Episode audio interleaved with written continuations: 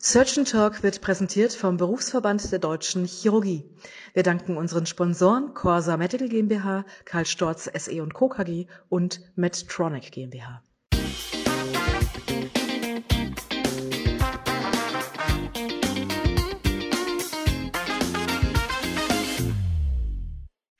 Liebe Zuhörerinnen und liebe Zuhörer, herzlich willkommen zu einer weiteren Ausgabe von Surgeon Talk, der chirurgische Podcast rund um alles, was in der Chirurgie spannend ist. Mein Name ist Wolfgang Schröder und ich freue mich heute, dass ich zu Gast hier habe Herrn Professor Hecker aus der Universitätsklinik Gießen. Herzlich willkommen, Herr Hecker. Dankeschön, ich freue mich auch. Vielen Dank für die Einladung. Sehr gerne. Hecker, ich will, wie wir das immer machen, Sie mit wenigen Worten vorstellen. Sie sind geschäftsführender Oberarzt in der Chirurgischen Klinik Universitätsklinik Gießen, Facharzt für Viszeralchirurgie, spezielle Viszeralchirurgie, Thorax und auch Kinderchirurgie.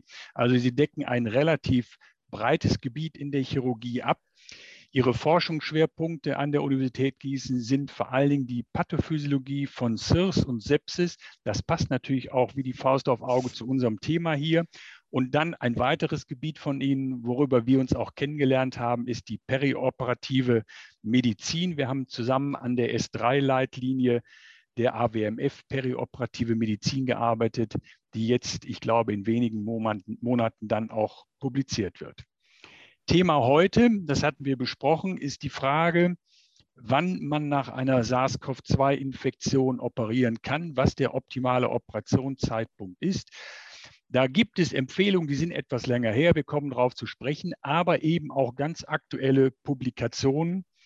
Sie haben hierzu auch publiziert. Das ist eine der Grundlagen hier für unseren Podcast.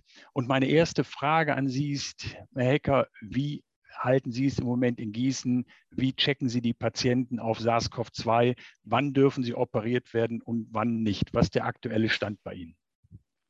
Ja, ähm, ja, vielen Dank für die einführenden Worte. Ähm, da will ich direkt auf die Eröffnungsfrage eingehen. Also es ist bei uns in Gießen Stand jetzt, und das ist ganz aktuell mit dem OP-Management sozusagen rückgesprochen, ähm, halten wir uns an die Empfehlungen der Deutschen Gesellschaft für Chirurgie und des Bundes Deutscher Chirurgen, also DGC, BDC, und der Deutschen Gesellschaft für Anästhesiologie und Intensivmedizin und des Bundes Deutscher Anästhesisten. Über, auf diese Empfehlungen werden wir ja gleich nochmal genauer eingehen. Und diese Empfehlungen besagen, und das ist jetzt Stand heute auch der, das Vorgehen bei uns in Gießen, sagen, dass man eben bei einer Positivität, also Schnelltest und oder PCR für Covid-19, dass man dann den Eingriff sofern er denn verschiebbar ist, darüber muss man natürlich sprechen, ähm, bis sieben Wochen eigentlich verschieben sollte. Bis sieben Wochen nach Abklingen der Infektion, sowohl symptomatische, also dass die Symptome aufhören, wenn man asymptomatisch ist, als auch nach dem positiven Test daran halten wir uns noch und ich glaube, wir werden herausarbeiten heute Nachmittag, dass das nicht mehr ganz so zu halten ist wahrscheinlich. Ja. Werden die Patienten bei Ihnen alle noch vor der Operation auf eine aktuelle Infektion untersucht mit einem PCR-Test, Schnelltest? Mhm. Was ist da bei Ihnen Standard? Schnelltest ist noch Standard. Also der Schnelltest wird gemacht, der, nur bei Positivität dann die PCR hinterhergeschoben, aber der Schnelltest ist noch Pflicht. Das heißt, jeder Patient, der bei Ihnen elektiv operiert wird, hat vorher auch einen, zumindest einen negativen Schnelltest. Jawohl, genauso okay. ist das noch. Mhm. Ja, diese Empfehlungen, die Sie eben schon angesprochen haben, die sind ähm, publiziert worden von den Fachgesellschaften federführend von der Deutschen Gesellschaft für Chirurgie mit dem Berufsverband, aber auch den anästhesiologischen Fachgesellschaften am 12. Mai 2021. Mhm. Und vielleicht können Sie noch mal in einem Satz die wichtigste Aussage dieser Empfehlung zusammenfassen. Sie haben es zwar gerade gesagt, aber es ist mir einfach wichtig, dass wir das hier nochmal sehr plakativ sagen, mhm. weil das ist die Grundlage immer noch, nach der im Moment gehandelt wird. Also empfohlen wird, und diese Empfehlung deckt sich eigentlich eins zu eins mit der zugrunde liegenden sehr großen Studie, auf die wir gleich noch eingehen, ähm, empfohlen wird, dass man sieben Wochen nach der Covid-Infektion operieren darf und soll. So kann man es vielleicht am schnellsten zusammenfassen. Ja. Ähm, das heißt, habe ich einen positiven Schnelltest, sollte man eigentlich meine Leistenbruchoperation, also meine verschiebbare Operation, sieben Wochen, sieben Wochen verschieben. Die Grundlagen, da reden wir gleich drüber, worauf das fußt. Ähm, dazu muss man aber ganz wichtig im Hinterkopf haben, ähm, die Empfehlung sagt auch, dass natürlich auch die Symptomatik eine Rolle spielt. Also es gilt nicht der positive Test allein oder der positive PCR-Test allein, sondern es gilt auch, ist der Patient asymptomatisch. Ähm, diese beiden Dinge werden quasi der Empfehlung ganz klar formuliert. Ja, diese Empfehlungen sind jetzt ja fast zwei Jahre alt, muss mhm. man sagen, und wir haben uns so mühsam durch die Pandemie gekämpft. Wie sieht das im internationalen Vergleich aus? Gibt es mhm. andere Länder, wo das ähnlich gehandhabt wird, ja. oder sind wir mit diesen Regularien allein auf weiter Flur? Nee, sind wir nicht. Kann man sich ja vorstellen, das globale Problem haben die, die haben, oder das Problem haben die Chirurgen äh, weltweit ähm, und haben auch da, die verschiedenen Gesellschaften haben da Stellung bezogen. Von den Australiern weiß ich, dass die gesagt haben, acht Wochen ist für die der Cut-off sozusagen sozusagen. Und die ASA sagt vier bis zwölf Wochen. Das ist deshalb so schwammig in der ASA, hm, weil eben, und da werden wir gleich noch mal kurz drüber sprechen, diese Studienlage lange, lange sehr inhomogen war. Also es gibt eine ganze Reihe von Publikationen zu dem Thema, wo Chirurgen sich Gedanken gemacht haben, wann sollen wir operieren, wo die Letalität perioperativ untersucht wurde. Aber das Problem war in der Anfangszeit, in den ersten Wellen von Covid, dass die Tests unterschiedlich waren, dass unterschiedliche Patienten untersucht wurden, hatten die nur einen positiven Schnelltest, hatten die nur eine positive PCR, also wurde nur das als wirklich positiv gewertet. Da gab es am Anfang sehr, sehr inhomogenes äh, Studiengut. Ähm, und erst mit der ja, jetzt großen Covid Search Collaborative Group, Group Studie, ähm, da ist eigentlich Klarheit in diese ganze Geschichte gekommen. Ja. Und deshalb diese unterschiedlichen Empfehlungen international, die sich aber alle ein Stück weit mit unseren deutschen Empfehlungen decken. Ja, ich will diese, kurz, diese Studie, die die wir jetzt schon mehrfach zitiert haben, auch einmal kurz noch zusammenfassen mit den Daten. Das ist eine internationale Arbeitsgruppe. Immerhin muss man sagen, sind, ich glaube, über 110 verschiedene Länder haben sich an dieser Studie beteiligt. Sage und schreibe 140.000 Patienten wurden da eingeschlossen. Das ist die Covid Search Collaborative Global Surgery Group. Und die haben im März 21 im Grunde die wegweisende Arbeit publiziert in Anesthesia und haben einfach geguckt, den zeitlichen Abstand zur Operation und dazu die Mortalität korreliert. Und sie konnten zeigen, dass wenn man innerhalb von zwei Wochen nach einer SARS-CoV-2-Infektion operiert, die Mortalität 9,1 Prozent ist. Bei drei bis vier Wochen sinkt sie auf 5,5, nach fünf bis sechs Wochen entsprechend. Und sie konnten zeigen, wenn man mehr als sieben Wochen wartet, dass die Mortalität des elektiven Eingriffs um die zwei Prozent liegt. Und das sind, glaube ich, die Zahlen, die man zugrunde gelegt hat, um diese Empfehlung auszusprechen. Ähm, es ist ein anderer Aspekt, den ich noch besprechen will, der so ein bisschen die Frage nach der Pathophysiologie stellt. Nicht nur die rationale dieser epidemiologischen Arbeiten, sondern insbesondere auch der Pathophysiologie. Das haben Sie in Ihrem Artikel, den Sie in Langenbecks Archives publiziert haben. Das war auch, ich glaube, Mitte letzten Jahres mhm. sehr exzellent zusammengefasst mit wirklich sehr, sehr lohnenswerten Grafiken. Vielleicht können Sie dazu einmal sagen, warum es diesen synergistischen Effekt von einer SARS-CoV-2-Infektion gibt mit dem operativen Eingriff. Also ich hole, jetzt wird es ein bisschen immunologisch, aber ich glaube, es ist relativ einfach zu erklären. Also man muss sich ja vorstellen, der Körper, unser Körper reagiert ja, unser, vor allem unsere Innate Immunity, also unser angeborenes Immunsystem, reagiert eigentlich auf zwei mögliche ja, äh, Angriffsziele. Das erste, ist, das hat man schon gehört, Danger Associated Molecular Patterns und Pathogen Associated Molecular Patterns. Das heißt mit anderen Worten, es gibt sterile ähm, sozusagen Angreifer, die erkannt werden von der Immun Immunabwehr und Patholo pathogene, bakterielle, virale und so weiter.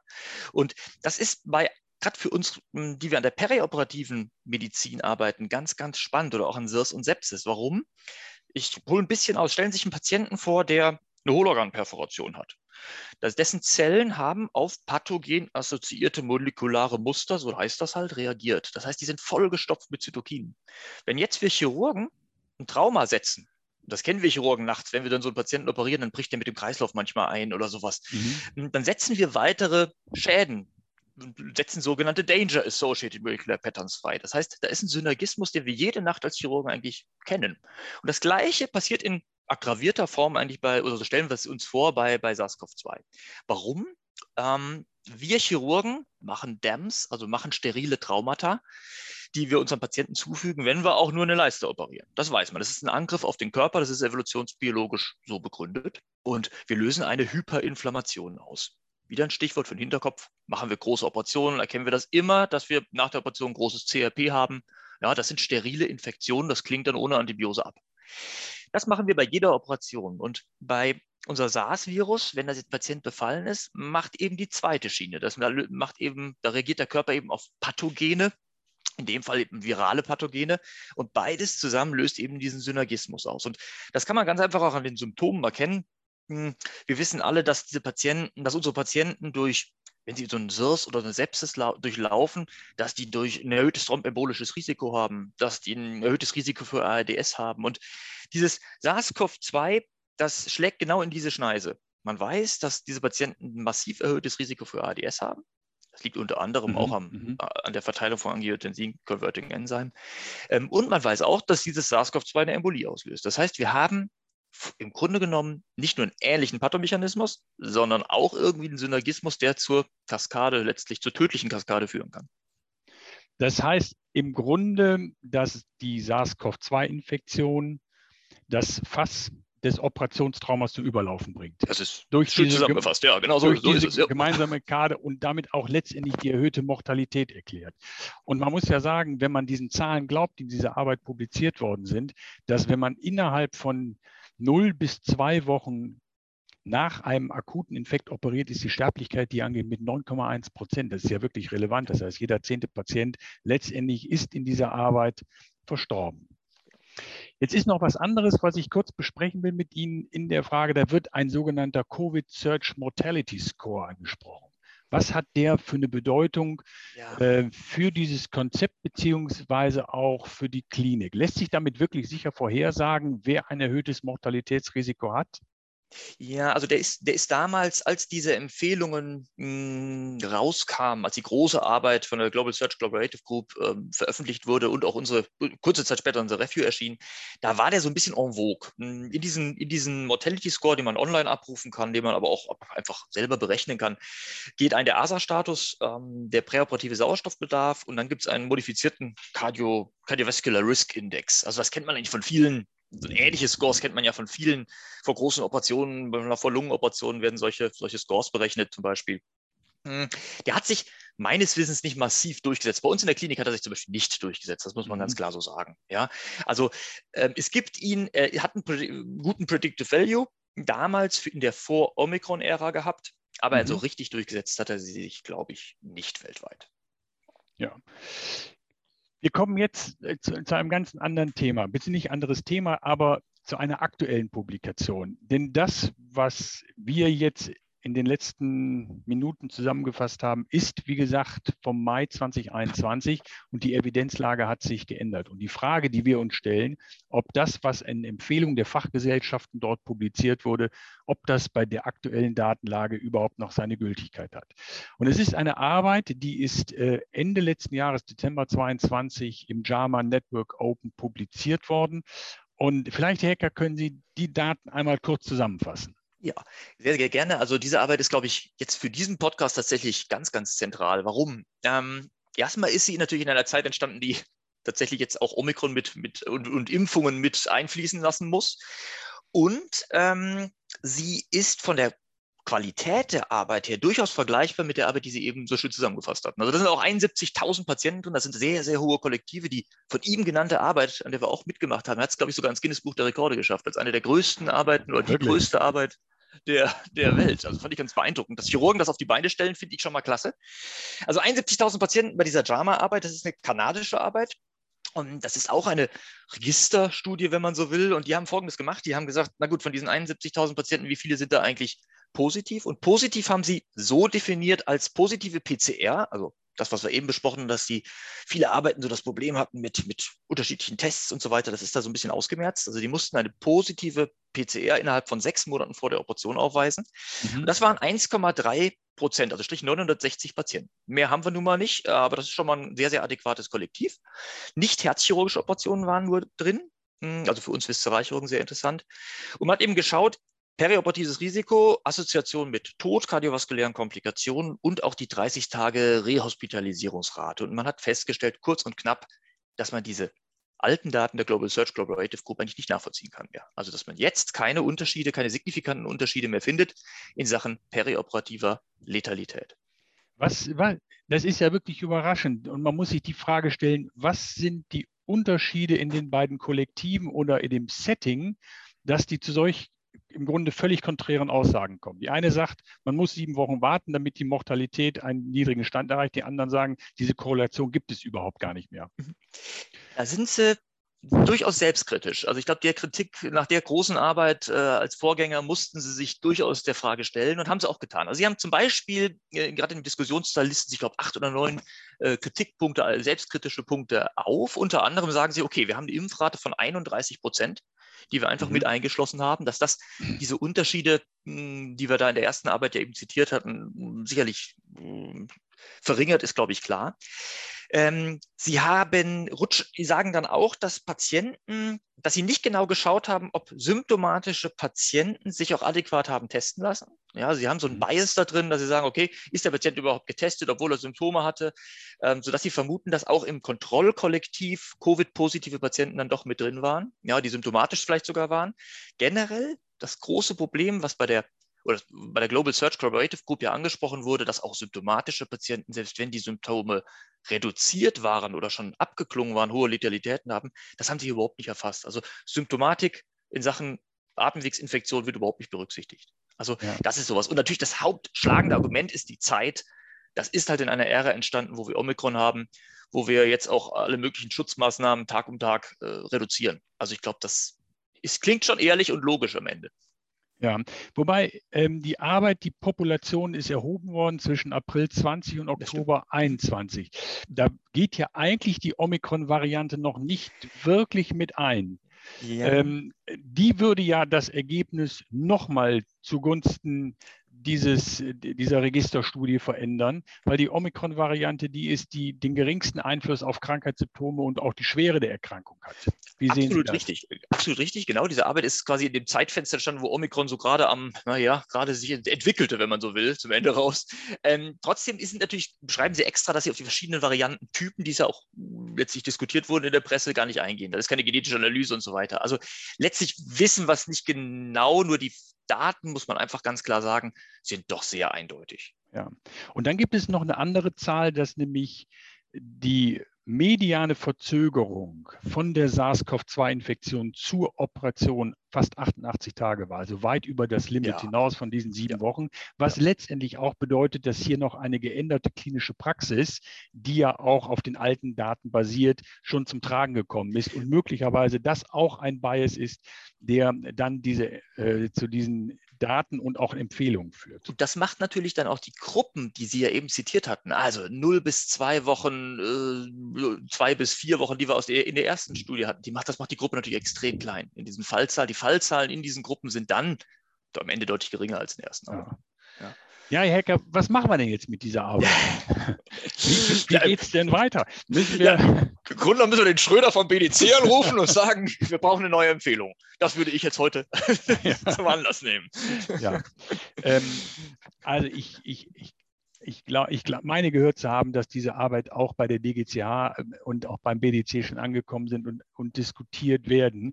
Eigentlich, ich glaube, da sind wir uns einig, ähm, müssten anhand dieser Arbeit jetzt die Empfehlungen doch geändert werden. Oder wie sehen Sie das? Ja, ich sehe es ganz genau so. Also ich meine, dass man jetzt, also ich glaube weiterhin, dass wir viel, viel mehr auf die Symptome achten müssen, als jetzt auf die Testergebnisse. Ich glaube, das ist das Fazit für mich persönlich daraus. Also natürlich wir haben bis jetzt, das darf man ja nicht vergessen, wenn Sie zum Anästhesisten gehen und haben einen Atemwegsinfekt zwei Wochen vor der Operation, dann wird er Ihnen, auch in der Vorsaß-Ära hat er Ihnen gesagt, okay, wir warten noch zwei Wochen mit der so Operation oder genau. vier Wochen. Ja, also ich meine, das sollte man natürlich jetzt besonderes Augenmerk drauf legen in Sachen SARS. Ja, aber Symptome sind, glaube ich, jetzt wichtiger als die Testergebnisse im Moment.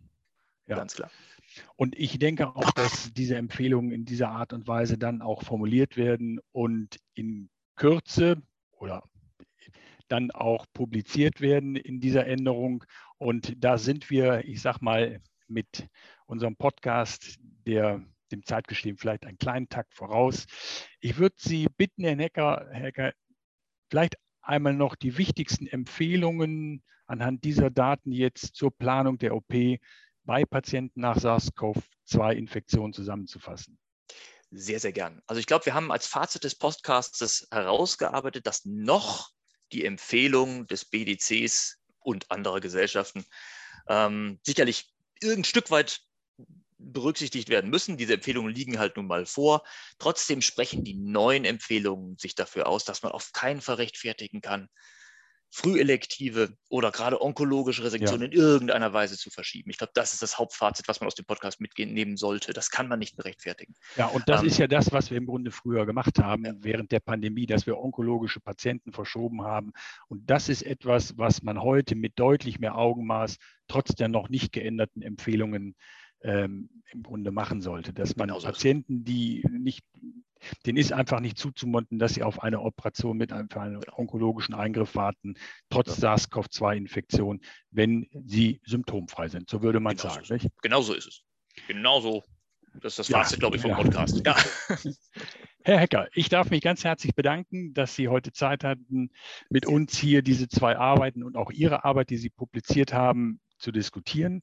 Das war's für heute von Surgeon Talk, der chirurgische Podcast, der unter die Haut geht. Schreibt uns eure Meinung zu diesem Thema unter www.surgeontalk.de.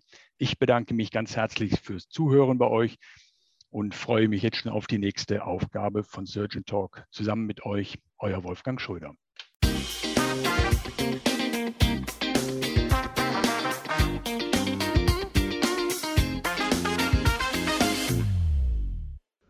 Surgeon Talk wurde präsentiert vom Berufsverband der Deutschen Chirurgie.